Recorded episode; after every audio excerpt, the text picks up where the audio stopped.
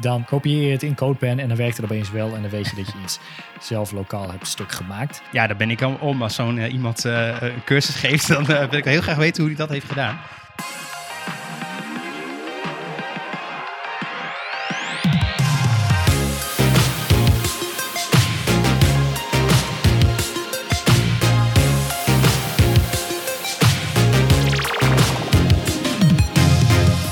Welkom bij de Pixel Paranoia podcast. Ik ben Mikelle en samen met mijn co-host Rick gaan we alles behandelen rondom UX, UI en front-end development.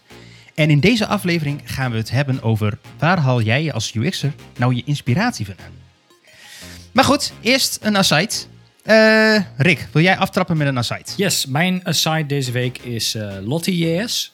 Uh, dat is een animatie-library van Airbnb. En ik kwam het deze week opnieuw tegen toen ik uh, een andere website bekeek en die hadden hartstikke toffe animaties in hun website zitten. En dan echt uitgebreide animaties. Dus meer ge, ge, gechainde animaties als het ware. Niet, niet een, een hover of zoiets dergelijks, maar echt een poppetje die beweegt en aan een tafeltje gaat zitten en dat soort dingen. En um, toen, uh, toen ik de source code inspecte, zag ik dat dat uh, Lottie.js was. En daar was ik al wel mee bekend. Maar het is een, het is een animatie library, gemaakt door Airbnb. En um, wat het kan en wat het doet, is dat je in Adobe After Effects kun je animaties uh, maken. Die kun je vervolgens exporteren als JSON-files. En die kun je dan door middel van die Lottie.js library op je website um, weer omzetten naar native animaties in, nou ja, op het web SVG. Maar ze hebben verschillende uh, native versies voor iOS, Android, web dus, Windows apps, React, Xamarin, et cetera. Cool. Um, en voor die animaties moet je dan dus echt denken aan, nou, bij wijze, je hebt zo'n hartje uh, om iets op te slaan. Airbnb gebruikt het zelf natuurlijk in hun apps onder andere. Uh, en je klikt op dat hartje dat hij dan zeg maar vult, dat er van die sparkles omheen komen, dat hij even wat groter wordt en dat hij dan weer nou, normaal wordt. Uh, of zo'n button waar je dan op klikt en dat de confetti uitkomt. Um, maar ook heel veel onboarding animaties. Um, denk aan voorbeelden van, van de Lotte.js die ze zelf geven, zijn animaties in de Google Home app. Okay. Iets waar we in de uh, Domotica aflevering ook al over hebben gehad. Maar um, bijvoorbeeld die Google Home animaties van die springende bolletjes ja. en, en dat soort dingen. Uh, dat zijn allemaal Lottie.js uh, animaties. Dus die heeft, uh, die heeft een, een, designer in Adobe After Effects. Is het een designer? Iemand die in Adobe After Effects werkt? Videograaf? I, I guess. effects designer, animation ja, designer. Ja, zoiets. Die, um, die heeft er daar in ieder geval in gemaakt. Uh, ook de Uber Eats app. Uh, als je iets bestelt, dat dat fietsje heen en weer gaat. En ja, zo, dat, dat, dat, dat je order zeg maar in zo'n pakje komt. En dan uiteindelijk nou ja, verandert in van alles en nog wat. Um, dat, dat soort animaties, die kun je dus maken in Adobe After Effects. Of laten maken in Adobe After Effects. Um, door middel van, van, van Lottie.js exporteren als JSON. En die, die, ja, die plak je in je website in dit geval. Uh, en dan door middel van die library maakt hij er uh, geanimeerde SVG's uh, van. Awesome. En het werkt echt, ja, het, werkt native voor de verschillende platformen. En het is, het, het, is ook ja, gewoon super snel. Het is, het is echt super cool. En weet jij of er nog, moet je nog iets speciaals doen in, in After Effects om dit zo op te bouwen dan? Of? Nee, je kunt, ik, ik had een, een oud collega die in Adobe After Effects wel toffe dingen kon maken. Mm. Dus die letterlijk van een button um, een pijl maakte, die vervolgens veranderde in iets van een, ik weet niet, een hartje bijvoorbeeld of zo. Ja. Maar dat animeer je in Adobe After Effects met keyframes. En nou ja, daar maak je gewoon een smooth animatie van. En die kun je vervolgens gewoon exporteren. En dat exporteert hij dan als, als grote JSON-file. Dat zeg je helemaal niks. Maar die zet je, uh, die zet je ja, in je broncode. Die geef je een, een ID mee, of een class. En uh, je trapt vervolgens Lottie.js af met die ID. En hij zet die JSON om naar, uh, naar ja, een SVG. Dus dat is, dat is wel cool, ja. Lottie.js heet het, is van Airbnb. als je erop googelt, dan, dan kom je wel heel veel toffe animaties tegen. Mensen delen ook best wel veel, ja, best wel veel animaties die ze gemaakt hebben. nadeel, denk ik dan, je moet wel verstand hebben van Adobe After Effects als Ja. je dit zelf wil gaan, Ja, gaan oké. gebruiken. Ja, ja. ja dat makes sense. Dus uh, dat was hem. Alright. Um, ja, ik kwam um, uh, volgens mij vorige week Weet ik niet helemaal zeker meer, maar ja, dat ligt er ook maar net aan wanneer je deze podcast natuurlijk hoort. Maar we hebben de CES gehad. In, eh, normaal gesproken is dat in Las Vegas. Volgens mij was het nu helemaal een online event. Mhm. En ehm, eh, heel veel bedrijven laten daar eigenlijk hun nieuwe technologieën zien, hun nieuwe producten, eh et cetera. En wat mij eigenlijk een beetje opviel, was dat Mercedes-Benz heeft het zogenaamde MBUX Hyperscreen gelanceerd. En wat is dat dan? En MBUX staat dan voor Mercedes-Benz User Experience. Nou, eh, heel fancy naam. Ik vond het al bijzonder dat een automerk met zoiets kwam. Maar ze hebben dus blijkbaar een hyperscreen gemaakt... wat in de dashboards gaat komen voor... ja, ik denk dan nieuwe Mercedes'en in de toekomst. En je moet het zien als een scherm van... nou, eh, behoorlijk groot. Het, is, het gaat zelfs zover tot aan de eh passagierszijde... Eh, zover loopt het door, dus ik denk dat het wel een nou, 1,80 meter breed is ongeveer, zoiets. Gewoon het Met- complete dashboard. Ja, complete dashboard met één scherm. Met allemaal eh, ja, verschillende panelen. Eh, en, en er zit een hele gedachte achter over hoe het zou moeten werken. En wat dus wel grappig is, dat dit soort auto's, die worden dus, ja, wat we al een beetje gewend zijn van, van Tesla, maar we zien het ook al wat in, in de wat nieuwere EV-auto's, is dat software wordt gewoon steeds belangrijker en die interfaces daarvoor ook. En Mercedes-Benz heeft daarvoor een, eh, een interface gemaakt. Eh, het design is wel wat Mercedes-achtig. Eh, is veel met, met shadowtjes en gradients en eigenlijk helemaal niet flat design. Ju- juist het, tegenovergestelde. Dus dat, dat vind ik dan, nou, daar heb ik wel een mening over. Dat vind ik dan. Maar goed, volgens hun is dit de, de, de toekomst. En eh, hoe je het moet zien is, je hebt, je voor je, zeg maar, heb je wel gewoon een, eh, een snelheidsmeter. En die kun je helemaal instellen zoals je wil. Of je kunt daar een kaartje tonen. Dan heb je in het midden, eh, kun je ook bijvoorbeeld je, je, je airco instellen. En andere instellingen doen van de auto zelf. En de passagier heeft dan ook een, een stukje scherm voor zich. En die kan het helemaal naar, naar haar of zijn eigen hand zetten, zeg maar. Dus die kan ook gewoon film kijken. En toen dacht ik van, huh, word je dan niet heel erg afgeleid? En wat hebben ze nu bedacht? Van dat als de, degene, de persoon die aan het rijden is... en die wil dan ook met zijn hoofd naar dat scherm kijken... dan, wordt dat stopgezet. Dus ehm, ja, ze hebben daar beveiliging in ge- gemaakt. Ik heb Ja, nog wel... het- eh, eye-tracking, of ja, Ja, eye-tracking. ik- ik denk het- Mijn, mijn Volvo had dat ook. Dat als je dan zogenaamd niet op de weg lette, dan kreeg je een... hey, eh, val niet in slaap, hè? Warning. Ja, dus ik, ik, ben wel benieuwd. Het voelt allemaal, ja, misschien hebben ze het wel al getest hoor. Het, het was allemaal, eh, eh, allemaal nog een beetje conceptachtig. Wat vaak zo is met dingen die bij eh CES gelanceerd worden, moet ik eerlijk zeggen. Maar ik dacht wel van, ja, wow, dit is voor hun dus een, een, echt een product wat ze gaan neerzetten en voor al hun nieuwe auto's gaan inzetten. En ehm, een hele filosofie over hoe het UX-wise zou moeten werken in een auto. Ehm, ik heb wel dus het is me- meer dan de fysieke knoppen vertaald naar een scherm. ja, Want dat Ja. zie je steeds, steeds meer. Dat, dat, ja, en, en, Mensen en- zijn niet zo te spreken over de Volkswagen-implementatie van dit geheel. Eh, nou ja, Tesla heeft het ook, maar op een net iets andere manier. ja. Ik ben, ik ben nog wel benieuwd, en dat is misschien wel iets waar we een, eh, ook nog in de aflevering wat aandacht aan kunnen besteden, is: is het nodig om alles eh, virtueel te maken? Dus alle fysieke knoppen ook echt daadwerkelijk virtueel te maken. Ik- vraag me al- wel altijd wel een beetje af, want ze hebben dus bij Mercedes-Benz nu ook al die airco-instellingen, verwarminginstellingen, allemaal virtueel gemaakt. Dus nu allemaal op het scherm met, touch, Ja. met een touchscreen. Ja, ik vraag me af of dat, eh, of dat moet allemaal, of dat handig is. Wat, want- ik wel, wat ik wel grappig vind, is dat als mensen in mijn Tesla stappen, en dat zijn mensen die in BMW's rijden, Mercedes'en, die, die vinden het kaal en Ja. saai en lelijk en goedkoop, want ja, alle knoppen missen.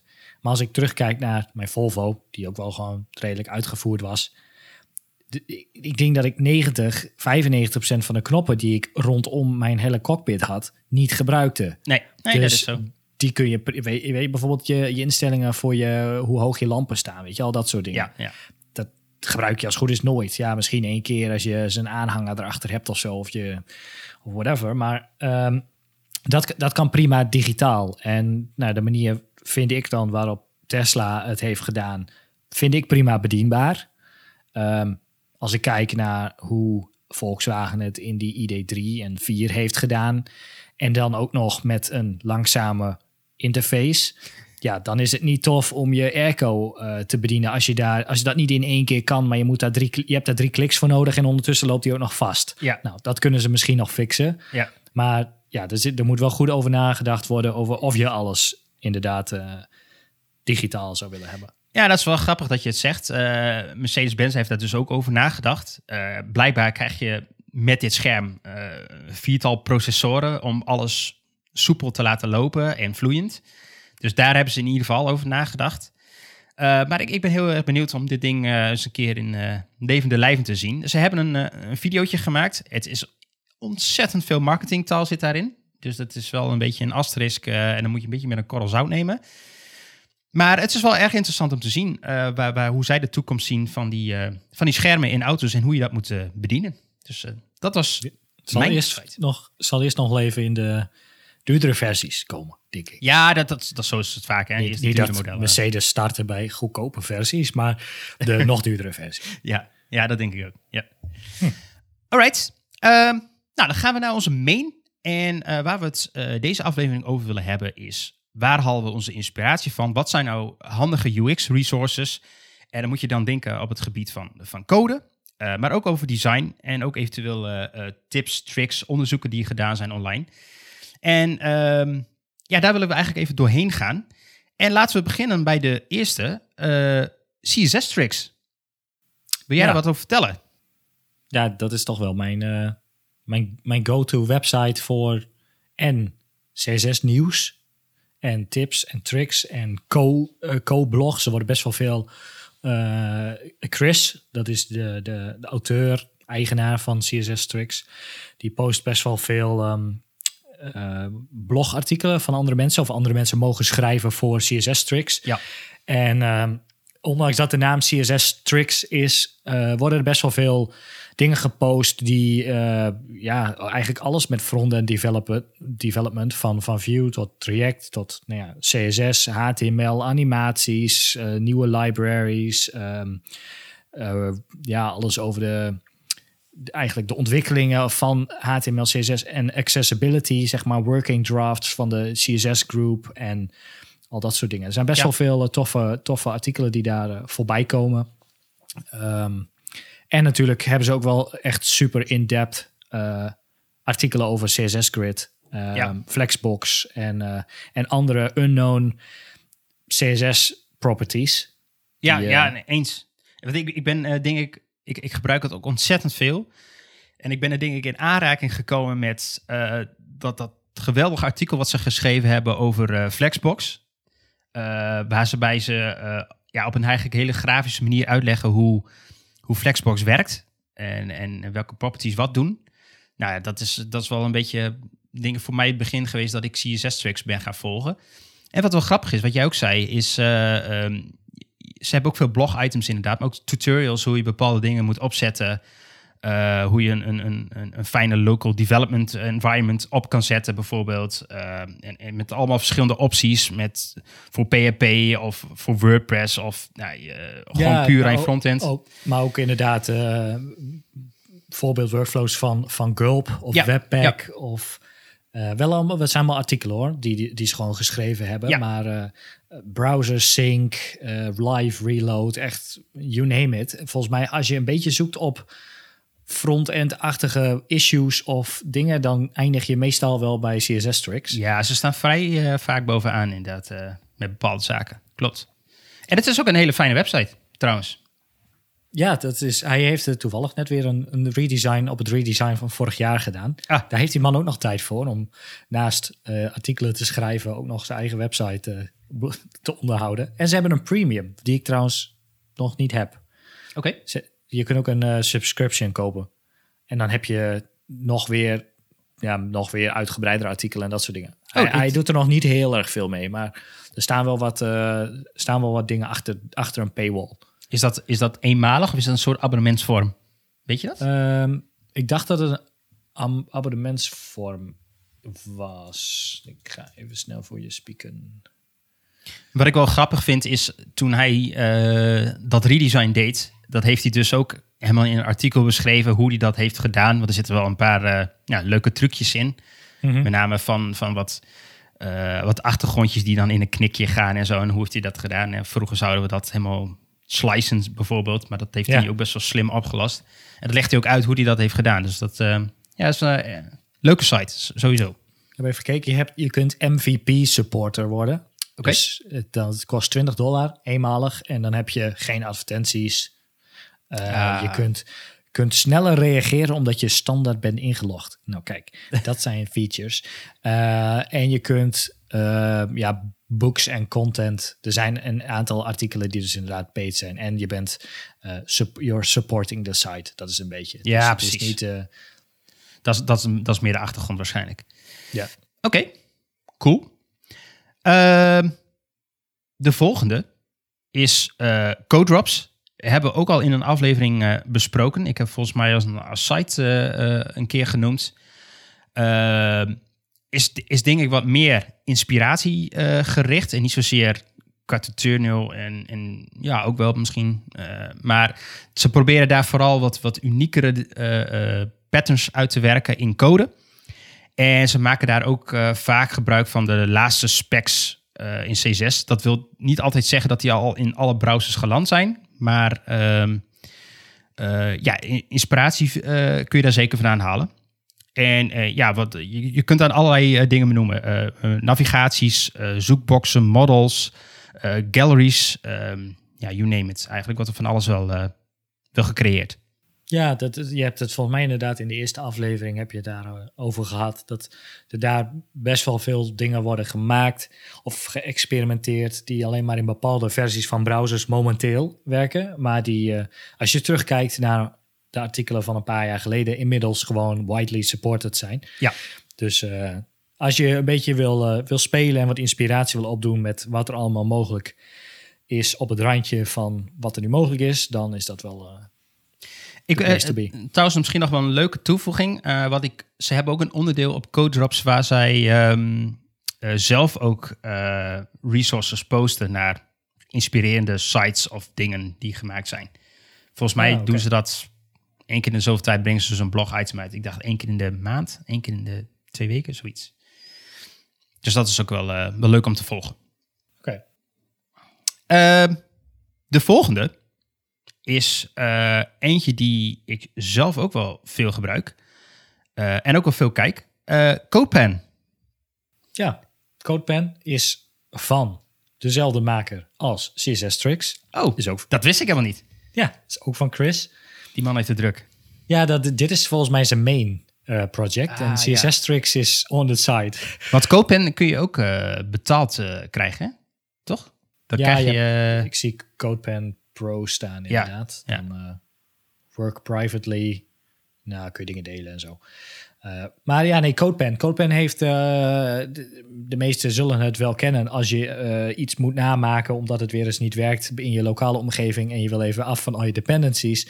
Dan kopieer je het in CodePen en dan werkt het opeens wel en dan weet je dat je iets zelf lokaal hebt stuk gemaakt. Of ergens een dependency hebt die iets slopt. Maar nee, CodePen, ehm, ja, het is een online editor, zeg maar, zonder dat je dingen hoeft te installeren en ehm, dependencies hoeft te installeren. Ehm, en je kunt het Maar handig delen met en je iedereen. kunt het handig delen, inderdaad. Eh, maar ze hebben dus inderdaad een. Ze hebben challenges, maar ze hebben ook gewoon een trending eh, page. Ja. En daar staan best wel toffe dingen in wat mensen met HTML, CSS, JavaScript hebben gemaakt. Echt alles van 3D dingen tot super toffe animaties zonder Lottie.js, maar ook met Lottie.js. Eh, eh, single div di- dingen, dus gewoon één div en dat mensen daar dan hele creaties van weten te maken met één before en één after en tering veel box shadows. ja. dat, eh, Het, Ja. is, het is een beetje de... Misschien wel een beetje de, de dribbel voor frontend. ja, ja, nou ja, ja, ja. De- alleen de dingen die hierin staan, die zijn al daadwerkelijk echt gemaakt. In Ja, ja, dat in wel, ja. Dribble zijn het allemaal dingen die nog niet gemaakt zijn. Nee, klopt. Klopt. Nee, maar het is echt eh, ja, erg een leuke site. Werkt ook echt ontzettend handig. En ik gebruik het best wel vaak om eh, ehm, eh, dan, dan heb je een discussie met een collega bijvoorbeeld en dan wil je even iets uitproberen en zeg je, ja, ik heb hier een voorbeeldje gemaakt en dat kun je heel makkelijk delen. En ja, je kunt ehm, die code dan gewoon direct inzien. Ehm, en je kunt allerlei frameworks ook proberen. Dus ze hebben een aantal frameworks ook ingebouwd. JQuery bijvoorbeeld of ja, je kunt gewoon, je kunt eh, gewoon naar ja, dependencies. Je kunt gewoon aan de drop-down inderdaad selecteren welke versie van welke library je zou willen hebben. En dan zit hij er gewoon, zeg maar, in. Ja, ja het is, dat is eh, echt handig. Niet zo complex als uh, Code Sandbox. Misschien ook wel bekend. Ja. Alleen Code Sandbox is echt een full editor, gewoon een full development omgeving. Inclusief terminal en you name it allemaal. Ja. Dat, dat heb je hier dan weer niet. Eh, maar dit is gewoon voor frontend simpele dingen is dit echt uh, nice. En, en om inspiratie op te doen, want dat, dat is de reden waarom we hem inderdaad noemden. Ja, ja. Dus, uh... um, we hebben hem erbij gezet, maar we hebben er wel een vraagteken achter gezet. Stack Overflow. Ik denk dat die bij heel veel ontwikkelaars wel erg bekend is.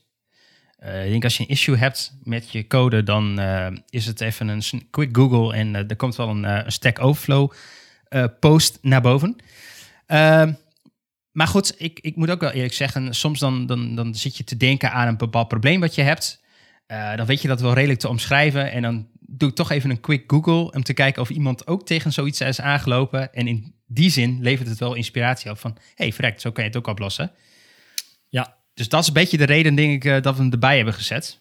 Ehm, ja, en als je inderdaad gaat zoeken, je hebt een idee en je weet ook met welke, op welke manier je het zou kunnen maken, maar je weet niet exact hoe. Nou, dan gooi je gewoon wat random woorden tegen Google aan met het woord Stack Overflow erbij. En dan eindig je meestal wel op een artikel van iemand die met ongeveer dezelfde gedachte uh, dit probleem of deze oplossing wilde maken. Ja. En uh, met vaak uh, ja, één, twee of tien manieren om het inderdaad te doen. Dus je, je gaat niet echt naar Stock Overflow om nieuwe inspiratie op te doen. Maar als je een idee hebt over hoe je het zou moeten of kunnen maken, dan is Stack Overflow natuurlijk. Ja, ik zal misschien nog even delen aan, voor mensen die het niet kennen. Uh, Stack Overflow is een website dat, waarbij jij een, een vraag kunt stellen, uh, meestal over een technisch onderwerp. Ehm, en die vraag die wordt beantwoord in principe door de community. Ehm, dus heb jij verstand van een bepaalde techniek, dan kun je die techniek zelfs gaan volgen. En dan kun je daar antwoorden op geven. En er zit een puntensysteem achter. En mensen zijn echt die hard daarin. Ja, ja, ze zijn echt... Uh, dus er zijn mensen die hebben voor mij een fulltime baan om Stack Overflow posts ja. te raten. En uh, het is wel zo, dat is, uh, stel je een vraag die al bekend is, of die al een keer eerder gesteld is, dan word je daar ook wel hard op afgestraft. De, dat is dus niet de bedoeling. Ze willen het heel clean houden. En het is ook wel ergens logisch, want ja, uh, is een, Stack Overflow is echt ontzettend groot en heeft ontzettend veel bezoekers. Dus als iedereen maar een nieuwe post gaat, gaat aanmaken, dan wordt het natuurlijk een bende. En daar hebben ze het hele... volledig, volledig community-driven. Ja. Maar wat ik zei, die mensen hebben echt een fulltime baan uh, in het geven van juiste antwoorden, maar ook het inderdaad compleet afkraken als je ook maar iets fout hebt gedaan. Ja. Dat, ik heb wel eens een post gemaakt en ik had daar niet de juiste markdown tags in gezet, waardoor mijn opmaak van mijn post niet helemaal geweldig was. Nou, binnen twee minuten waren er al drie mensen die die halve post hadden omgebouwd naar hoe het dan wel zou moeten. Terwijl het gewoon wel duidelijk was, maar ik had dan niet de juiste code tag eromheen gezet, dan weet ik het allemaal. Dat, uh... maar ja, dat, uh, voor de rest aardige mensen hoor, daar. Ja, nee, uh, en, en nou, we hebben volgens mij daar al een aantal keer een, een vrij obscuur probleem uh, gepost. En, en, zelfs daar komen antwoorden op. Ja, de, de, de, de, de maker van les, de, ja, wat is het? De, de CSS-processor, gewoon de, de maker van les zelf, die had gereageerd op ons probleem met: Oh ja, nee, klopt. Nee, je hebt inderdaad wel echt iets gevonden wat, nou ja, niet zou, zou moeten werken of dit zou je eigenlijk anders moeten doen. Met een complete uitleg hoe we het dan wel eigenlijk zouden, alsnog zouden kunnen doen. Dus dat was wel, uh, dat was wel super tof. Ja, dat was echt tof, ja. ja. Oké, ehm, nou, ik denk dat dat wel... Ja, er zijn uiteraard veel meer resources, maar qua, qua front-end gebied zijn dit wel erg uh, belangrijke uh, websites, denk ik. Ja, en, en de, misschien even klein aanstippen, de nieuwsbrieven die ik in de tips van de vorige afleveringen ook al eens heb genoemd. Ehm, we kunnen ze nog wel even in de beschrijving zetten. Ja. ja die, eh, die leveren ook altijd wel goede eh, front-end eh, tips. Dus eh, Eens. Oké, dan gaan we naar ehm, design resources. En daar heb je ook velen van. Eh, maar we hebben er een drietal uitgepakt. Eh, ik noemde hem net al even. Dribble. ja, Dri- Dribble. Dri- Dribble staan veel toffe dingen op. Ehm, soms ook bijzondere trends. Waarvan ik dan denk, nou, ik weet niet of dit het helemaal wordt. En dat noemen mensen dan ook wel een soort van dribble-only, eh, dri- dri- dribble-trends inderdaad. Niet zozeer echt de UX-trends. Ehm, bijvoorbeeld, het, ja, wat is het? Je hebt dat Skeuomorphic. Alleen dan noemden ze dit nu anders, zeg maar. Dat, dat het Ja. een soort bevel en boss Ja. style design is. Wat compleet geen accessibility... eh, gewoon niet accessible is, omdat ja, gewoon het contrast is 0,0. ja klopt. Het, het, ziet er heel apart uit. Eh, en het, het is een beetje een eigen stijltje geworden. En in, in, wat je merkt in, in Dribble vaak, iemand begint daarmee. En er worden echt duizenden van die kopies gemaakt met, met andere eh, ehm, uitwerkingen. Maar het wil niet per se zeggen dat het nou werkt en goed is. Dus, dus daar, dat is een beetje eh, het ding bij Dribble. Dus het is een hele grote community. Een hele leuke community ook trouwens. Ehm, al zitten er wel veel mensen in. Ik, vind, ik kijk dan altijd naar zo'n zo'n Dribble-uitwerking. En dan zie je weer de, het, het commentaar eronder. En dan nou, lijkt wel de helft of het een bot is. Die zegt, oh, uh, this is wonderful. This is amazing. Wow. Uh, Oké. uh, dus af en toe, qua kritiek... Um, wordt er niet heel veel gegeven. Het is, het is een hele aardige community. En ik denk dat je er ook wel inspiratie vandaan kunt halen. Maar... Um, je moet er wel goed kijken of, of de oplossingen die erop staan voor jouw werken. product ja. of website of wat je ook maar aan het maken bent, uh, inderdaad werken. Uh, dus als jij inderdaad werkt voor een oudere doelgroep, dan moet je niet naar de flashy designs met grijs en wit tinten gaan kijken waar je het verschil uh, tussen de voor- en achtergrond niet, uh, niet kunt opmaken. Maar er staan zeker, uh, ja, er staan alles op, van app designs tot webdesigns tot animaties, um, logo's, lo logo's, you name it. Wel ook animaties waarvan je denkt, hoe ga ik dit in godsnaam maken? hey, dan val ik in herhaling. Dit heb ik een keer eerder gezegd in de vorige podcast. Maar inderdaad, animaties um, en dan andere animaties dan die je met Lottie zou kunnen maken. Je hebt zeg maar ook inderdaad bijvoorbeeld, ik scroll hier nu even doorheen, ik zie uh, een poppetje achter een bureau zitten die op een laptopje aan het typen is, terwijl er een raampje achter zit waar uh, uh, autootjes voorbij rijden, ik noem even wat. Zou een prima animatie kunnen zijn om met Lottie te maken. Maar om dit nu puur in CSS te gaan maken, no, no idea how. Nee, nee. Weet je, dat moet je niet eens aan willen beginnen. Het kan vast, maar daar ben je veel te veel tijd mee, mee kwijt. Uh, nou, zo zitten er wel meer animaties in. Die, ja. Uh, ja, ik heb ook wel uh, uh, van die animaties gezien. Uh, die, die worden ook wel veel op Dribble gepost. Waarbij je ontzettend complexe animaties hebt. Bijvoorbeeld binnen een app. Van het ene scherm naar het andere scherm. Dat dingen echt allemaal één voor één invaden. En, en allemaal getimed. En nou, ik denk dat als je dat maak, moet maken als developer. Dan ben je daar drie maanden mee bezig. En dan heb je een transitie gemaakt tussen het ene en het andere scherm. Ehm, ja, wat we al een keer eerder aanstipten, dat is niet altijd even geld en tijdwise uh, handig. dus, nee. dus, ja, je, je moet sommige dingen, je moet gewoon kritisch kijken naar. Uh, ik, ik, denk voor inspiratie is het prima, maar uh, heb je zelf wat problemen die je wil oplossen? ja, doe er dan echt onderzoek naar en kijk naar hoe je dit zou kunnen fixen en wat mensen ook goed vinden werken. Dat is dan mijn tip die ik daarbij wil geven. Ja, dat is een, krijgen we even een een kleine déjà vu naar een quote van I don't care what Airbnb is doing. Een talk van uh, uh, een lead designer bij Katawiki was het volgens ja, mij. Ja, destijds bij Katawiki, ja. Steven, Steven... Ja, ik ben achternaam nog iets. Achternaam even kwijt. Maar inderdaad, die zei uh, Airbnb die doet heel veel onderzoek naar hun doelgroep. En wat, wat zij doorvoeren doen zij op basis van hun uh, ja, kennis, statistieken en, en historie. En dat betekent niet dat als zij een enorme hero bouwen met een zoekbox, dat dat voor jouw webshop ook uh, de goede oplossing is. Dus inderdaad, kijk wel altijd goed naar de context waar je iets voor, uh, voor maakt. Ja, eens. En um, de volgende is, lijkt wel wat op Dribble. Maar is toch wel anders. Ehm, dat is ook de reden dat ik hem er tussen heb gezet. Is Behance. Is al een hele... bestaat al erg lang. is van Adobe. Was het altijd al van Adobe? Nee, volgens mij, mij hebben ze het gekocht. Ja, volgens mij was het helemaal in het begin was het niet van Adobe, maar zij hebben het gekocht omdat zij het een, nou, een goede aanvulling vonden op hun producten. En je kunt tegenwoordig ook zien of iets gemaakt is in een van de Adobe-producten, uiteraard.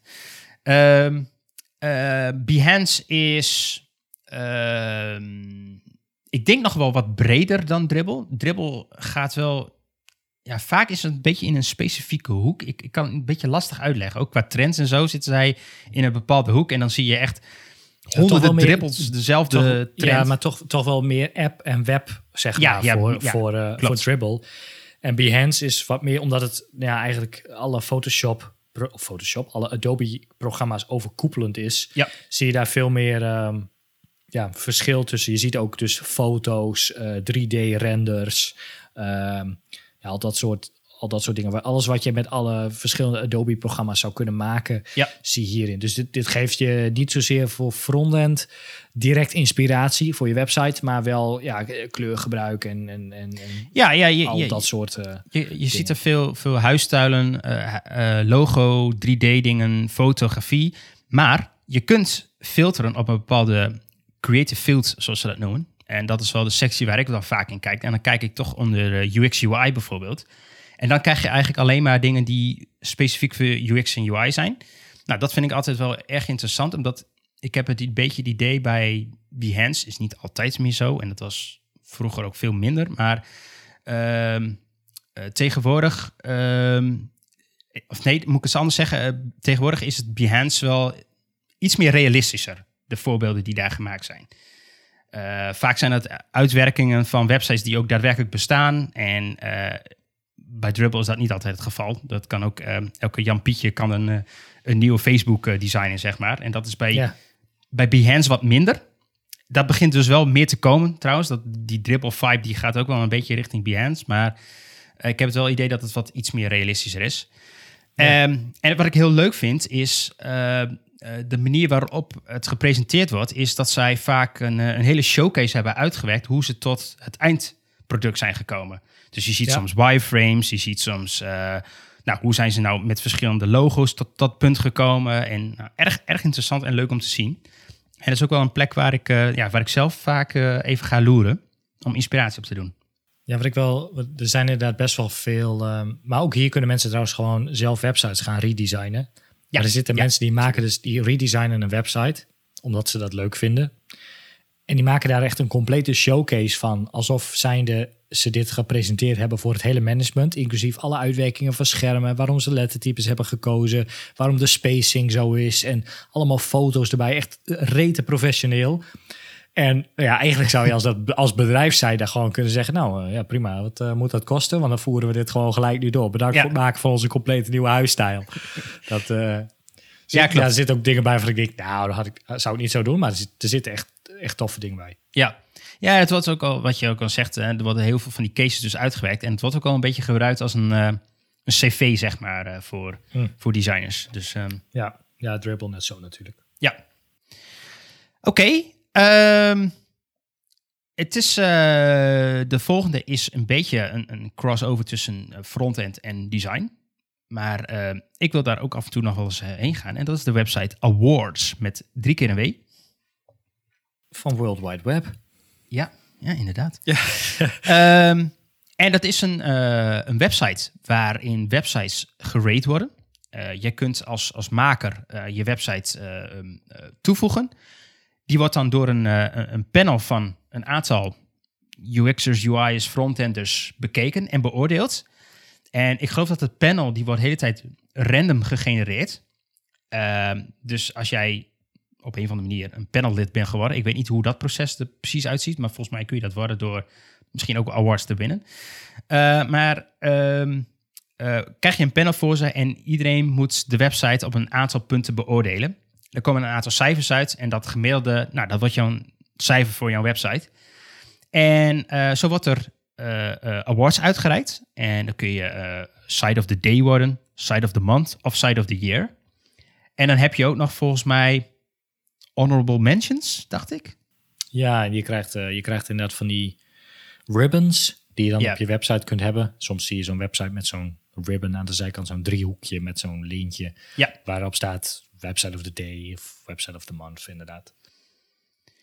En ehm, dat, dat, ja, die, dat, dat- je hebt eh, verschillende categorieën. Eh, nou ja, dat moet je denken aan eh, eh, hospitality of insurance of technology. Of, nou, ja, de- je, je, hebt allerlei websites in verschillende categorieën. En hun zoekfunctie is ook best wel uitgebreid. En ehm, het zijn dus ook allemaal websites die live staan. Dat is wel even goed om te weten. Zoals Behance en Dribble, dat, dat kunnen ook dingen zijn wat concept is. Ehm, dat is in, bij awards niet het geval. Dat zijn daadwerkelijk eh gelanceerde projecten.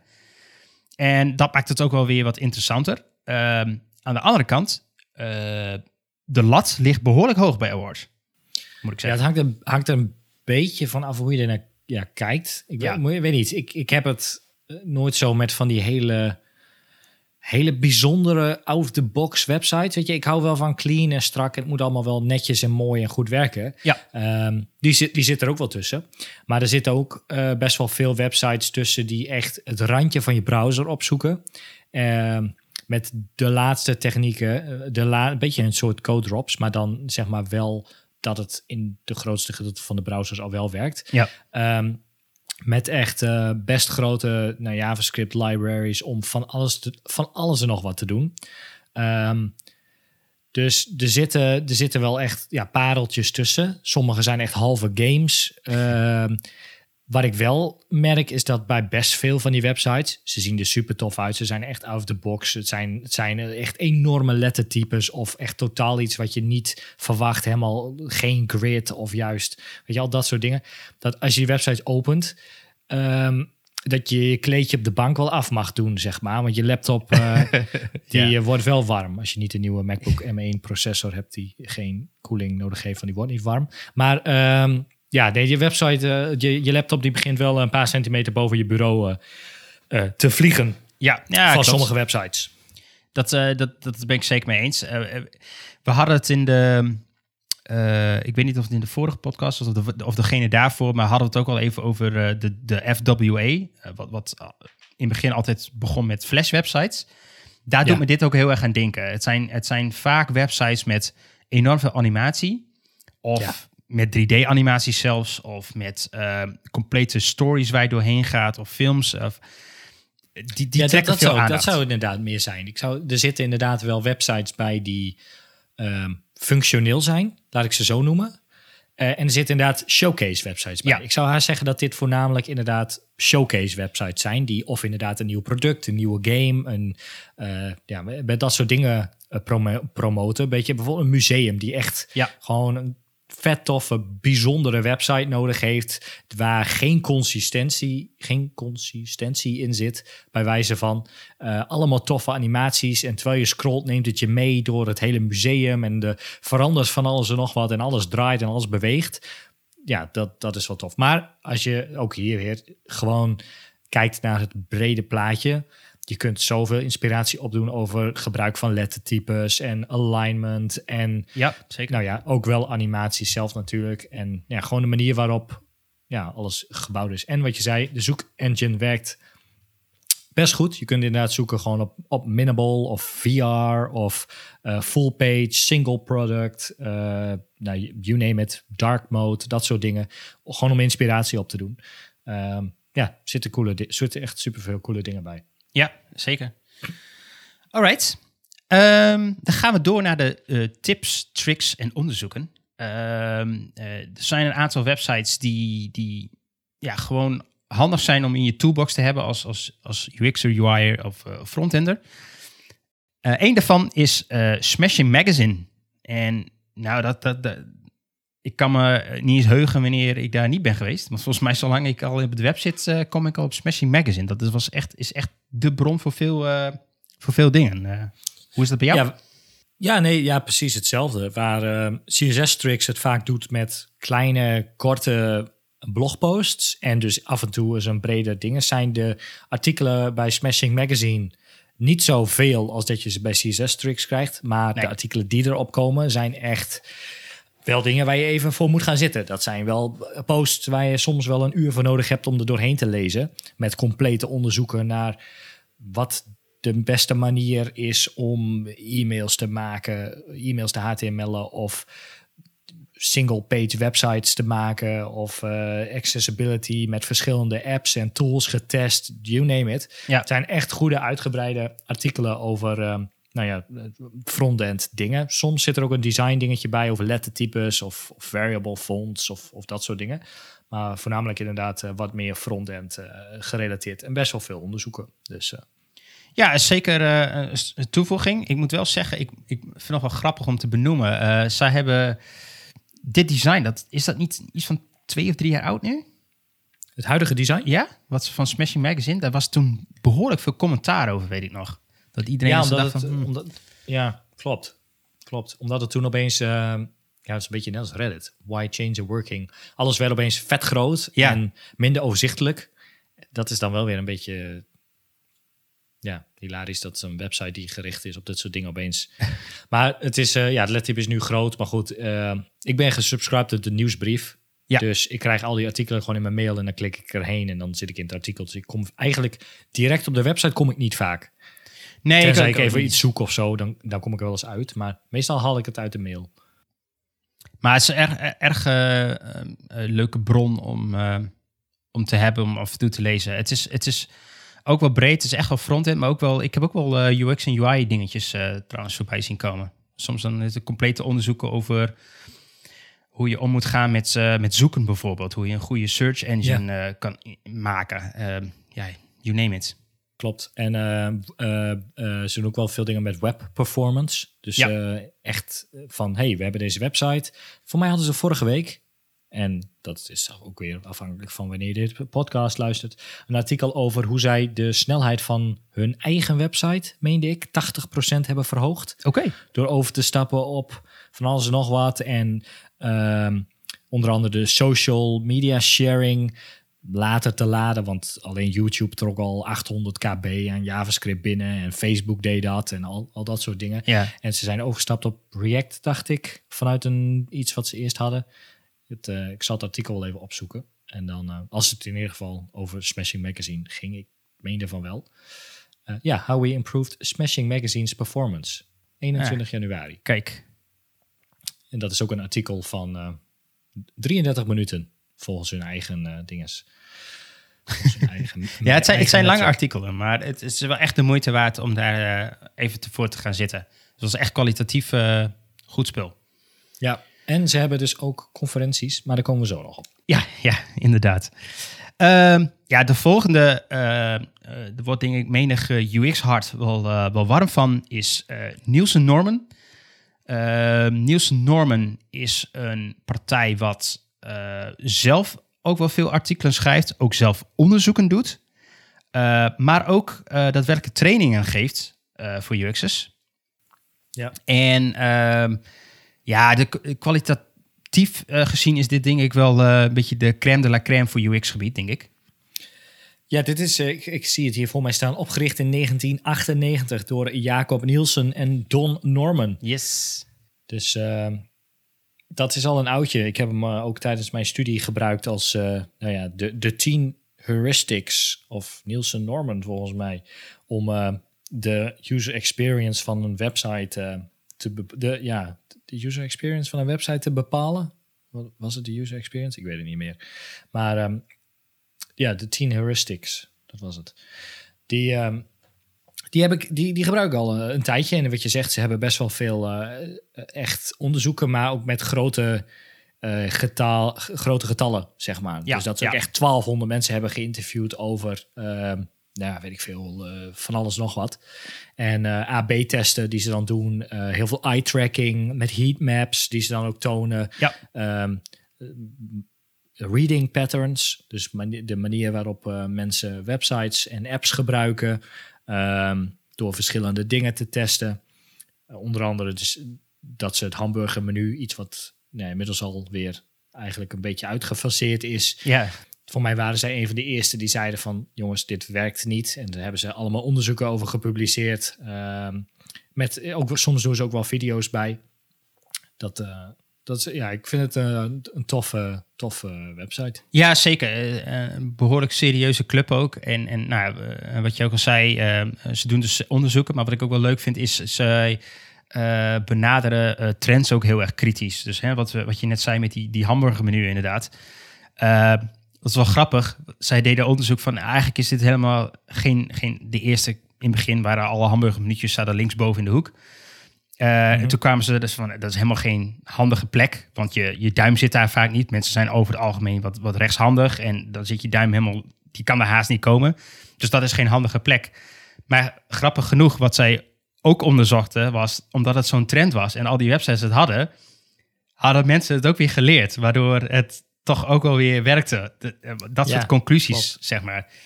Klopt, maar hun voorstel was toen weet ik nog, om het over te stappen naar een appbar. Ja, ja. Of althans, dat was iets wat we al hadden en toen van afstapten en toen weer teruggingen. Want nu hebben alle apps hebben onderin weer vijf icoontjes, vier icoontjes en, en de puntjes, wat dan weer de hamburger is. Maar dan wel binnen, binnen bereik. Ja. Um, ander dingetje, Nielsen Norman. Ze doen best wel veel uh, nee, onderzoeken, wat we net zeiden. Maar dan voornamelijk voor UX researchers. Dus er zitten ook artikelen bij waar ik niet zoveel mee heb. Dus echt de, de, de uh, hoe moet ik dat zeggen? Meer ja, echt de die-hard research deel. De echt, echte research, de academische die-hard research dingen. Ja, uh, ja dat, dat zegt mij dan weer niet heel, heel erg veel.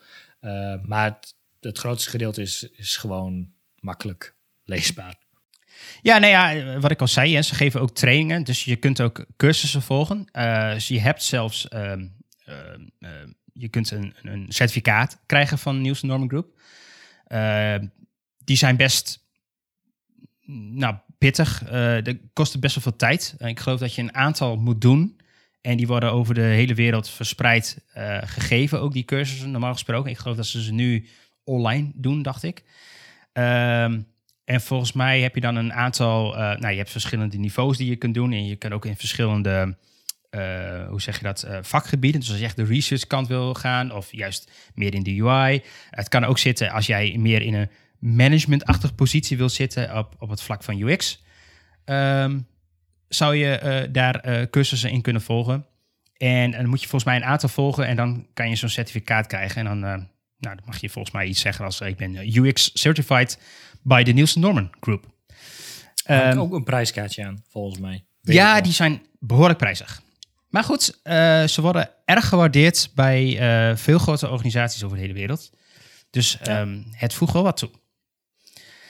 Um, dat was Niels Norman.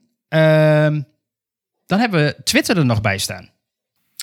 Ja, en toen ik begon met het opstellen van mijn lijstje, toen kwam ik al heel snel achter dat dat een best lang lijstje was. En als ik die alleen al allemaal zou opnoemen, deed dan een hele lange aflevering werd.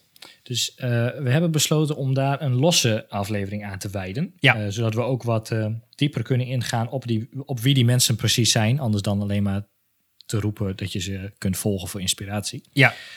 Dus ja, daar gaan we een, een losse aflevering voor, voor plannen. En dan gaan we het uh, uitgebreid over hebben over al die personen, wat ze doen en waarom je ze zou moeten volgen. En of dat een, uh, voor een bepaald vakgebied is bijvoorbeeld. Ja. Dus um, die gaat, gaat komen. Um, dan hebben we nog conferenties. Dat was het afgelopen jaar een uh, beetje stil mee. Nee, ik heb er nog eentje gedaan. Dat was uh, oh. in februari, volgens mij. Oh, lucky best. Net voor... Net voor ja, ja, dat was een, dat was een accessibility meetup. Ah. Weet ik nog. Dus uh, die, die, die ging nog net door. Dat was al wel uh, op, het, op, op het randje, zeg maar. In het nieuws was al dat er dat Armageddon deze kant op kwam, ja. zeg maar. Ja. maar um, die ging nog net door. Dus daar ben ik nog geweest. En we zouden, zowel jij als ik, zouden misschien naar Smashing Magazine Conference gaan. Yep. In de zomer. Maar ja, daar dat ging helaas niet door. Nee, nee. En in oktober ook niet. En begin dit jaar ook niet. Dus... Nee, nee ik ben benieuwd wanneer die weer gaan komen. Maar we hebben wel een leuk lijstje gemaakt, denk ik, met conferenties uh, ja, die, die wij wel aanraden in ieder geval. Ja. Uh, de eerste die ik erop heb gezet is uh, CSS Day. Eh, die wordt eh, eh, in Amsterdam eh, gehouden. En die is, eigenlijk zijn er twee dagen, waarvan één dag CSS Day is en de andere dag is Design Day.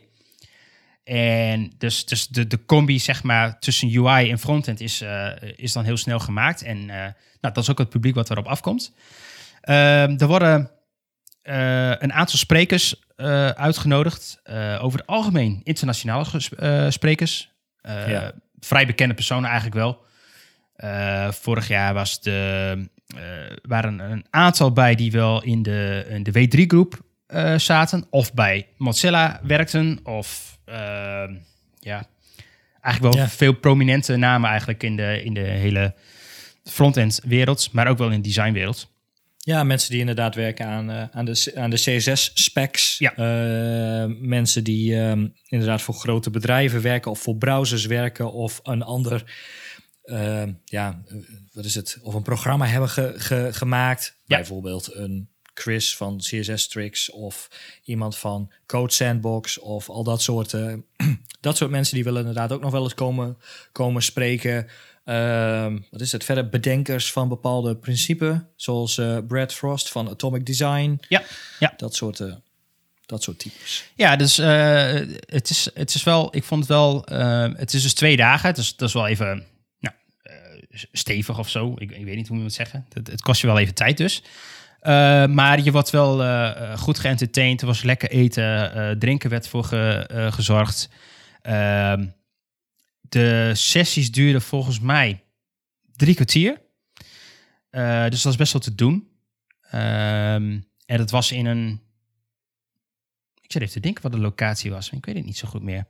Was het midden in Amsterdam, toch? Ja, was midden in Amsterdam, Grachten, grachtenpand. Ja. Ja, volgens mij in een van de theaterzaal. Ehm maar maakt ook verder niet uit. Maar de locatie was prima. eh, leuke sprekers. Dus, eh, en het, volgens mij was het ook niet super duur, dacht ik. Nee, erop, dat- maar- volgens mij valt het wel mee. Een paar honderd euro, Ja. dacht ik. Ja, en, en heb je natuurlijk, ja, als je niet in Amsterdam woont, een, eh, een overnachtingje nodig. Maar ik, ik kan het wel aanraden om, om daarheen te gaan.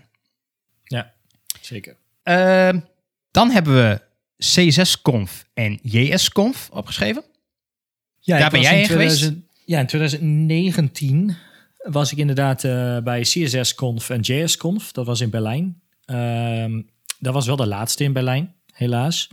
Maar eh, het, het concept eh, CSS-conf en JS-conf wordt wel voortgezet. Ja, in deze tijd natuurlijk niet. Maar ze hebben onder andere eentje San Francisco, Vancouver, Sydney, eh, Colombia. Ehm, ja, volgens mij in Europa was Berlijn dan voor nu eerst de laatste.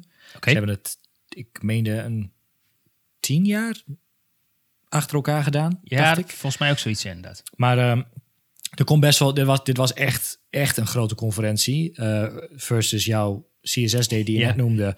Ehm, dat is een zaal, zaaltje in Amsterdam met, hoeveel mensen zal er zijn geweest? 200 of zo? Ja, 200, 300 max. Ja, dat, dit, de CSS-conf eh, en, en JS-conf in Berlijn was in een oude busloods. Daar waren denk ik wel 2000 mensen. Ja. Ehm, met, eh, eh, ja, dat was eigenlijk van 9 tot 12 uur s'nachts waren er, ehm, waren de sprekers op eh, twee verschillende podia. Dus je kon wisselen eh, van de verschillende. wisselen van de verschillende sprekers. Je, dus je had twee tracks, zoals ze dat dan noemen. Je kon kijken wat je interessant vond. Dan kun je gewoon, kun je gewoon aanschuiven. Het was een open, open conferentie, zeg maar. Dus je kon gewoon ja, in, in de zaal aansluiten. Je hoefde geen deur open te doen, zeg maar. Dat, Nee, soort, nee. dat soort dingen. Inclusief inderdaad eten. Er waren superveel stands van, van, van grote bedrijven. Firefox was er, Chrome was er, NPM was er. Eh, allemaal van dat soort. En die gaven ook allemaal talks, zeg maar. De, Ja. de directeuren en, en, en programmeurs en, en al dat soort, eh, dat soort mensen. Ehm, was echt super tof. Die tickets waren wel aan de prijs. eh, ik meen de 1000 euro of zo. Ja. Maar voor twee dagen inclusief. Eigenlijk, voor, het was eigenlijk drie dagen, want er was ook nog een, een derde ochtend bij. Voor drie dagen van 9 tot 9 uur s ochtends tot 12 uur s'nachts. Ehm ja, presentaties, inclusief eten, drinken, afterparties. Nou, dat was wel echt, dat was echt super vet. Dat was Ja, het echt zag er wel heel goed georganiseerd uit ook. Ik heb wel wat beelden gezien. Het zag er heel erg tof uit. Ze hadden zelfs presentaties over hoe ze dat hoe ze dan die, die, ehm, dat presentatiescherm hadden gemaakt. Ja. Even voor het beeld, er waren vier. Dat wa- was een soort halve cirkel aan, aan, aan beamers. Dat waren vijf 8K beamers of zoiets dergelijks. Die programmeurs aan elkaar hadden geknutseld in eh, Google. eh, hoe heet dat? Google presentatieding? Dat is Google Presentations? Nee, Google Slides, volgens mij. Ja, je hebt Google, Google Sheets. En, nou, anyway, want dat was namelijk de enige tool die zo'n grote resolutie aankon. en die konden ze manipuleren met WebGL en weet ik het allemaal. En nou, dat was echt, echt amazing. Eh, en er was, er was ook drank. Ja, niet, niet onbelangrijk. Dus, eh, en superveel, echt superveel mensen ontmoet. Eh, want je staat daar met je biertje in de hand. En dat zijn er allemaal frontenders, UX'ers, eh, allemaal mensen. En ja, de- terwijl je zou denken van die developers zijn allemaal wel een beetje awkward en een beetje shy, zeg maar. Maar als er wat drank in zit, dan komt het allemaal wel los. Dus wij zaten ja. met Duitsers en Polen en Amerikanen zaten we op een of andere boot die daar lag. eh, zaten we te praten over nou, wat iedereen voor werk deed. En nou, dat was echt, eh, was echt tof. Dus eh, dat, wel- was, dat was Wel een hele happening dus. het was een hele happening, ja. En dan, dan ga ik gelijk door naar de volgende. Refresh Conference Ja, is iets ontstaan in Groningen. Dus nu zijn nu twee, eh, twee conferenties geweest. 2018, 2019. Ja. Ehm, ja. Ook hier komen wel internationaal sprekers. Niet supergrote, maar wel toffe mensen. Ja, Met zeker. leuke presentaties op bijzondere locaties. De eerste was in, eh, in DOT in Groningen. Dat is zo'n zo'n 360 graden bioscoop. Of is het 360 graden? Ja, zo'n- ja, ja. Zo'n bolbioscoop. En eh, de tweede was in, in een hele oude kerk in, in Groningen. Ook wel een, een aparte locatie. Ook wederom met eten en drinken en eh de, erbij. Dus, eh, en de tickets waren 200 euro of zo. Ja, de prijs was echt, is echt wel netjes. Ehm, ja, ik vond de, de, de sprekers waren, eh, waren leuk. Eh, wat, wat wel een ding is, maar ik denk dat het in, meer in het algemeen is. ga je naar meerdere conferenties in één jaar, dan wil je nog wel eens dezelfde personen tegenkomen die Ja. een talk geven. Ja, er zijn, eh, als je een beetje bekend bent met de meetup scene, inderdaad, of de conference scene, dan, eh, dan, dan merk je wel dat er dezelfde mensen zijn die presentaties geven.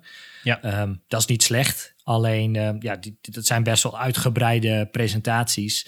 Eh, dus ik kan me best voorstellen dat die mensen inderdaad niet voor iedere conferentie, want die, die ja, tot, tot aan corona vlogen die mensen echt, naast dat ze gewoon een fulltime baan hebben, eh, vlogen ze ook nog gewoon ieder weekend eh, de hele wereld over Ja. om eh, echt die presentatie overal te geven.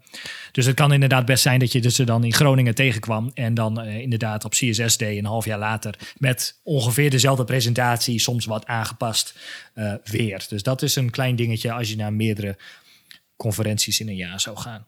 Ja, maar ja, mag je, mag je dus in, in, het, in het noorden van Nederland wonen? Of nou ja, eigenlijk is, is Nederland ook niet zo heel groot. Maar de Refresh Conference is, is eh, niet al te duur. En eh, over het algemeen eh, best leuke sprekers. Dus Ja. ook een aanrader. De volgende is eentje waar wij allebei heel graag heen wilden. Ja. Smashing Conference. Eh, dat had volgens mij over de hele wereld wel een eh gegeven. Ze hebben een aantal steden in Amerika. Ja, San Francisco, Texas, New York. Eh, Houston, dacht ik. Ja, Houston, Texas. Ja, ja. En ehm, New York, San Francisco dus. Eh, Sydney ook. Oh ja, ja. En in Europa in Berlijn. Of nou, niet in Berlijn, ergens anders in Duitsland. Nou, Hamburg? doet er ook niet toe. Ja, Ja, dat zou best kunnen. In ieder geval op, op een vijf of zestal eh, plekken geven die inderdaad, eh, hebben ze ook conferenties. Ehm, nou, daar komen dus wel de echt wat grotere Ja. sprekers. Tickets zijn 1000 dollar, dacht ik. Ja, Maar rond- ook hier weer, zoiets, alles ja. zit erbij in. Dus het is het geld zeker waard, vind ik. Ja, ja zeker. Je, je krijgt daar eh, sprekers te zien. eh, ja, die. die eh, we, we hebben nog niet een, een, die, die Twitter-episode al gehad, maar we denken wel, misschien zijn er wel een aantal mensen daarvan tussen. Eh, Ja. het, het zijn echt gewoon mensen die, die of de zin wel eh, bepalen, zeg maar, of, of bij een, de, de, de, eh, betrokken zijn bij de specificaties van CSS bijvoorbeeld, of HTML, of, of browsermakers. Of, het zijn echt ja, de, de invloeders van het hele webwereld, denk ik. Dus ehm, dat is sowieso een aanrader om daar talks van te zien. Ja. Ehm, en de laatste die ik had opgeschreven was meetups in, in het algemeen. Je hebt Ja. de website Meetup, volgens mij. ja, is het? klopt. Ehm, nee, dat zal nu ook corona niet zijn. Maar eh, over het algemeen heb je daar best wel veel eh, UX en frontend groepen op. Die ehm, ja, gewoon meetups organiseren. En dat is meestal gewoon gratis. Het zijn gewoon kleine meetups hoor, van een uurtje of twee. Ergens in een, in een, in een ja, kantoorgebouw bij iemand. Of in een loods of, of op een andere coole locatie. Ehm, soms overdag, soms in het weekend, soms after S'avonds, hours. Ja, ja. Ehm, maar er zijn best wel, ja, het zijn, zijn best wel leuke, leuke groepen bij. Gewoon in heel Nederland. Dus daar hoef je niet, eh, niet, niet ver voor te reizen. Onder andere in Groningen, waar wij beide wonen. Heb je, heb je er een paar. Ehm, en ja, dit- het is gewoon gratis. Eh, je ontmoet er best wel veel coole mensen. Ehm, het gaat over van alles en nog wat. Soms over accessibility, soms gewoon een dom kletsen over UX. Eh, soms zijn er mensen die wat presentaties willen geven. Eh, bijvoorbeeld van de duo over design system van de overheid, Nederlandse overheid, waar, Ja. ze, mee, waar ze aan werken. En nou, waar ze om input vragen of waar je aan mee kunt werken. Ehm, vaak is er, is er een borrel bij en dan kun je nog een beetje nakletsen met wat mensen. Dat eh, ge- geeft mij altijd echt superveel energie. Sowieso gewoon conferenties en die meetups in het algemeen. Als je, Ja. daar, bij, als je er bent geweest, zeg maar, en je voelt gewoon die energie van die zaal en al die mensen die er zijn. En eh, de, de talks die je dan hebt gehoord. Iedereen zit er met zijn laptopje gelijk al, zeg maar, te proberen. Eh, dat, dat, ja, je hebt wel echt krijgt superveel energie van om direct eh, aan de slag te gaan. Ja, en wat wel leuk is bij die, bij die meetup, dus eh, dat is inderdaad in heel Nederland, maar je kunt heel lokaal gaan zoeken. Dus als jij, Ja. eh, mocht je eh, in Den Haag wonen, dan heb je in Den Haag een, veel meetups, of in Amsterdam, of in Eindhoven, of nou, you name it. Elk, elk ja, een beetje redelijke stad heeft wel een, een lokale meetup eigenlijk die daar wel gegeven wordt. En zeker rondom UX en UI. Ehm, en ehm, je hebt het over Meetup, maar ik, ik bedenk me nog één die ik eigenlijk ook wel wil toevoegen. Eh, Frontiers. Ehm, is wel echt een beetje eh, frontend eh, specifiek. Mhm. Eh, maar er is eentje waar ik, eh, nou, ik denk tien jaar geleden wel al naartoe ging. Eigenlijk een beetje hetzelfde idee als, als, een, als een meetup gewoon. Eh, maar er is één bedrijf die stelt zijn of haar locatie ter beschikking. En eh, daar wordt een meetup georganiseerd door Frontiers. En er wordt dan vaak ook een spreker uitgenodigd. En dan gaan, we het, eh, gaan ze het heel erg in detail hebben over een bepaald techniek, onderdeel. eh, het- kan van alles zijn. Eh, maar wat wel leuk is, is dat omdat er zijn best wel veel mensen aangesloten bij Frontiers. En dan is ook best wel een, ja, best wel leuke sprekers. Ze hebben soms wel ook sprekers gewoon uit het buitenland laten overvliegen. Die dan gewoon Ja. op zo'n avondje even over iets komt te vertellen. En wat dan leuk is, dat je dan achteraf dan een borrel hebt. En je gewoon met die spreker kunt, kunt praten over een probleem of issue of whatever je met hem wilt bespreken. Dus dat is erg, eh, erg leuk. Dat is trouwens bij de meeste, eigenlijk al die conferenties en meetups uh, ook wel zo. Ook, dus ook die wat grotere mensen, Ja. die komen aan het einde van hun talk gewoon van... hey joh, als je, als je met me wil praten over, weet ik veel, de laatste specs van Firefox of Chrome... of Ja. animaties of andere toffe shit wat ik gemaakt heb. Ik uh, sta daar verderop en uh, kom maar langs. En dan Ja. kun je gewoon heel casual, kun je gewoon met ze kletsen. Vind het super tof. Dus, ja, eh, dat is echt, echt leuk. eh. Ehm, nou, cool. Dat was een beetje, denk ik, eh, we hebben alweer een, eh, een aardig tijdje lopen Ja. kletsen. Ehm, we gaan eh, de linkjes van alle plekken weer in de beschrijvingen zetten van deze aflevering. Mocht je nou zoiets hebben van, hey, jullie hebben iets gemist in deze lijst van, van plekken waar je inspiratie op kan halen, echt iets wat er toegevoegd wordt, ga dan naar pixelparanoia.com en naar contact kun je ons vinden. En dan gaan wij hem een keer benoemen in een, in een aflevering. En dan eh, gaan we het erover hebben. Ehm, gaan we nu door naar de footer. Eh, en gaan we een aantal tips geven. Rick. Ja, dat is. Ik, dat is ehm, ik, ik heb dus een lijstje voor me. En ik weet dus niet meer of ik nou hetgene wat ik hier heb staan al heb genoemd of niet. En ik twijfel. Maar ik ga eerst voor een andere. Deze boeken, deze eigenlijk gewoon lekker. Ehm, mijn tip deze week is dat Safari sinds een tijdje ehm, het woord enter key hint support op inputvelden. En ik je, hè, wat is dat dan? Maar als je een inputveld hebt, password, tekst, whatever, uh, dan kun je daar enter key hint is en dan uh, kun je daar een x aantal values invullen. En dat verandert in Safari, en dat is dus iOS voor nu alleen nog. Uh, en macOS. En macOS. En ik zie hier dat het ook in Chrome werkt, dus dan zou het misschien ook op Android werken. Anyway, je kunt daarmee de tekst of het icoontje op de verstuurknop aanpassen.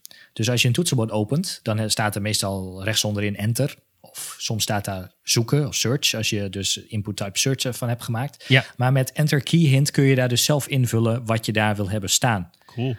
Dus uh, je kunt daar uh, emojis in zetten, een vinkje, een verstuurdingetje uh, of previous of next of whatever. Dus dat is wel, dat is wel cool. Dus Ja. als je een formulier hebt en je gaat naar meerdere stappen, dan zou je de next in kunnen zetten of volgende in plaats van enter of eh, verstuur of zoiets dergelijks. Om het proces net even duidelijker te maken, zeg maar, dat Ja, er meer stappen achteraan komen. Heel tof. Ah, nice. Mooie tip. Ehm, ja, ik had ook een tip. Eh, ik was eh, eh, wat op Twitter aan het rondneuzen en toen zag ik dat iemand iets had geretweet. En dat was een tweet van Bruno Simon. Nou, die naam zullen heel veel mensen niks zeggen. Maakt ook niet uit, maar hij heeft een eh, three years journey gemaakt. Wat een website is waarin je een cursus kunt volgen om 3.js eh te coden. En wat is 3.js? Dat is een library om 3D eh, animaties, eigenlijk alles wat te maken heeft met 3D te bouwen eh, voor in je website. En ehm, sowieso is 3ds nou, best complex. Dus ik was daar altijd wel geïnteresseerd in. Ik dacht, van, nou, ik wil daar wel wat mee. En toen zag ik dus dit voorbij komen. En hij heeft een cursus gemaakt met 32 onderdelen. Ja, ik Eh, dacht 96 uur alleen al aan video's. Ja, eh, waarin hij jou helemaal meeneemt vanaf de basics tot redelijk geavanceerd, tot aan het programmeren van shaders aan toe. Hoe jij eh, eh, 3D-animaties in je website kunt bouwen. Met door middel van eh 3ds Library. Eh, super tof. Eh, het ziet er ook enorm gelikt uit. Eh, dus ik zet hem ook even in de beschrijving. Eh, je moet die website maar even bekijken. En Ja, hij biedt het maar aan voor ehm 95 dollar. Was het? Ja, of zoiets. Wat moest ik aftikken? Even kijken. 80, 80 euro. Ja, Ja, ja, precies. gelijk gekocht. Dus, eh, ja, ik, ik was om. Ik bedoel, het is ontzettend waardevolle eh, tutorial. Mocht je dat interessant vinden, ehm, ja, dan voor 95 eh, dollar kun je hem haast niet laten liggen. Ehm, en ehm, om nou even te gaan van, hey, wie is die Bruno Simon nou? Nou, we hadden het net over awards. En de Site of the Year van, denk 2019. Eh een daarvan was eh, de Citrix Red Bull website. En die is, is zo ontzettend vet. Eh, en die heeft hij dus gemaakt. Dus ja, daar ben ik om-. Als zo'n iemand een cursus geeft, dan wil ik heel graag weten hoe hij dat heeft gedaan. Ja, en, en, en om even 3D-animaties in deze zin zijn niet wederom onze Lottie.js-animaties. Het is echt 3D-renders van bijvoorbeeld een auto of andere tof. Als je zeg maar, soms hebben we die website scroll je doorheen en alles beweegt en je gaat door een DNA-sequence heen die om zich heen draait en ik noem maar wat en een wereldbol en al dat soort dat soort dingen. Ja, Dus eh, ja. Ja, echt wel redelijk next level, maar wel heel tof om eh, nou, wederom weer in je gereedschapkist te hebben, denk ik. Ik ben heel benieuwd eh, hoe ver ik ermee kom. En ehm, ik zal het melden als onze Pixel Paranoia website straks Ja. vette 3D Tron lines heeft. en je er doorheen kunt rijden. Ja, dat lijkt me ook heel vet. Oké, nou dat was, eh, waren onze tips. Eh, mocht je nou zelf een hele handige tip hebben, eh, laat het weten via de pixelparanoia.com website. Ehm, tevens nou, kun je deze aflevering luisteren in allerlei verschillende eh, podcast-apps van eh, Spotify eh, tot Google Podcast tot Apple Podcast of een andere podcast-app. Mocht je dus nou tegenkomen, abonneer je op onze podcast en geef ook even een like of een rating. Eh, want dat hebben we heel veel aan. En dat worden we weer op andere lijstjes genoemd. Waardoor de community alleen nog maar groter wordt. Ehm, voor nu, tot de volgende keer. hey hoi. Hoi.